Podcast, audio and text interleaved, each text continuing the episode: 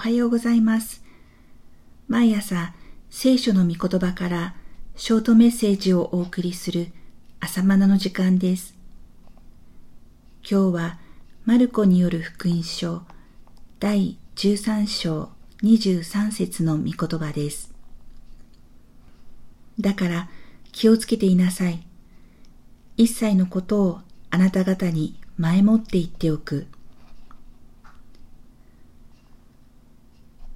当時のエルサレム神殿はバビロン捕囚からの帰還民によって再建されたもので、その後、ヘロデ王の時代の大改修によって立派な神殿へと生まれ変わりました。それはユダヤ民族の誇りでした。弟子たちの言葉にもそれが垣間見られます。しかし、終わりの時代にはその神殿が跡形もなく破壊される時が来ると予告されました。それは、ソロモン王の時代の神殿で第一神殿と呼ばれる最初の神殿がバビロン軍によって破壊された時のことを思い起こさせる驚きの予言でした。いつそんなことが起きるのでしょう。イエスはいつとは言わず、前兆となる出来事を5つ提示されました。一つ目、自称キリストと名乗る偽キリストが出現する。二つ目、戦争が頻発する。三つ目、天変地異が起きる。四つ目、キリスト者に対する迫害が強まる。五つ目、福音が全世界に述べ伝えられる。一つ目から四つ目はすでに現在進行形で起きています。つまりイエス・キリスト以後から今に至るまで、すでに終わりの時代です。そして今やインターネットや情報革命によって5つ目の福音がすべての民に伝えられるも実現しつつあります。こうして終わりの時代の最終段階になると、荒らす憎むべきものが登場します。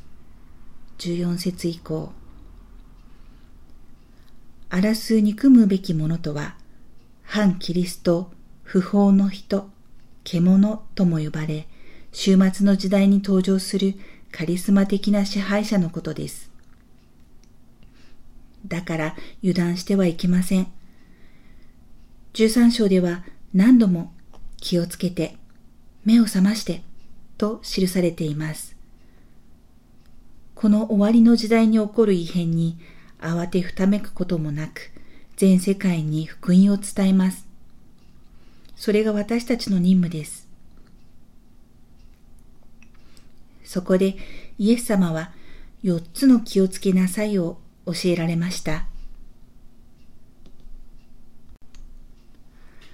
一つ目、人に惑わされないように気をつけていなさい。13章5節戦争によって惑わされる時が来ます。民族が民族に敵対する時が来ます。そのような中で惑わされないように気をつけなければなりません。近年、ナショナリズムが再び台頭してきました。日本人であることを強烈に意識させ、国のためにということで、ナショナリズムこそ最高の価値観のように宣伝されています。人間のための人間による国家づくりによって惑わされてはなりません。神は誠の礼拝者からなる神の御国を建てようとなさっているのですから。二つ目、イエスの証をすべき時に語れるように気をつけていなさい。十三章九節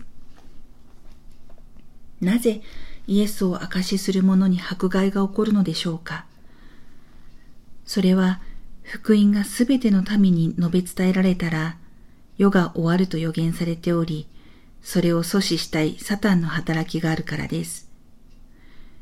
世の終わりは、救いが完成する時でもあると同時に、サタンが完全に滅ぼされる時でもあるので、サタンは福音を伝える者たちを迫害します。そんな時、私たちはどうやってイエスを証しすることができるでしょうか？人の熱心や知恵では太刀打ちできません。だから、精霊が語らせてくれるのだ、とイエスは言われました。人々があなた方を連れて行って引き渡すとき、何を言おうかと前もって心配するな。その場合、自分に示されることを語るがよい。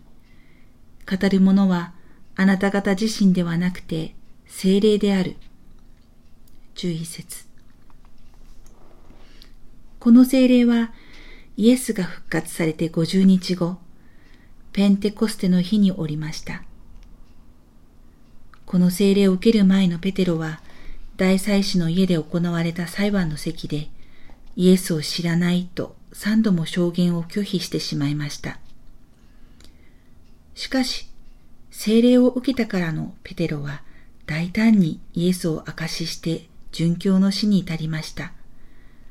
そうです。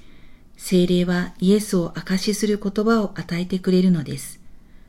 この聖霊をいつも信頼できるよう気をつけていなければなりません。三つ目、偽キリストや偽預言者たちに気をつけていなさい。二十二節から二十三節多くの偽預言者たちが自分がキリストだと言って人々を惑わすからです。自分がキリストだと言っている統一教会の文鮮明氏もいれば、キリストはすでに霊の形で来たとする物見の塔、すなわちエホバの商人の人々もいます。霊的な現象ゆえにすごいと思わせるのも人を惑わす力です。スピリチャル云々と言って霊的な領域を扱っているようでも、イエスを主と告白しない霊は神からのものではありません。ヨハネ第一の手紙4章1節から3節4つ目、気をつけて目を覚ましていなさい。33節主イエスの再臨に焦点を合わせて生きることが目を覚ましていることです。つまり、再臨から目をそらさないように気をつけてください。再臨のイエスは善と悪に対して生産するために来られます。今は善に対して何の報いもなくて、善を行うことが虚しく感じられます。また、悪に対して何のお咎めもないので、不公平に感じられます。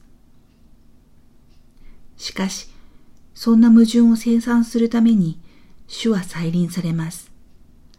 善には祝福をもって悪には滅びをもって報いられます。だから、その時が来ることに焦点を合わせて、善を行うことに疲れてはなりません。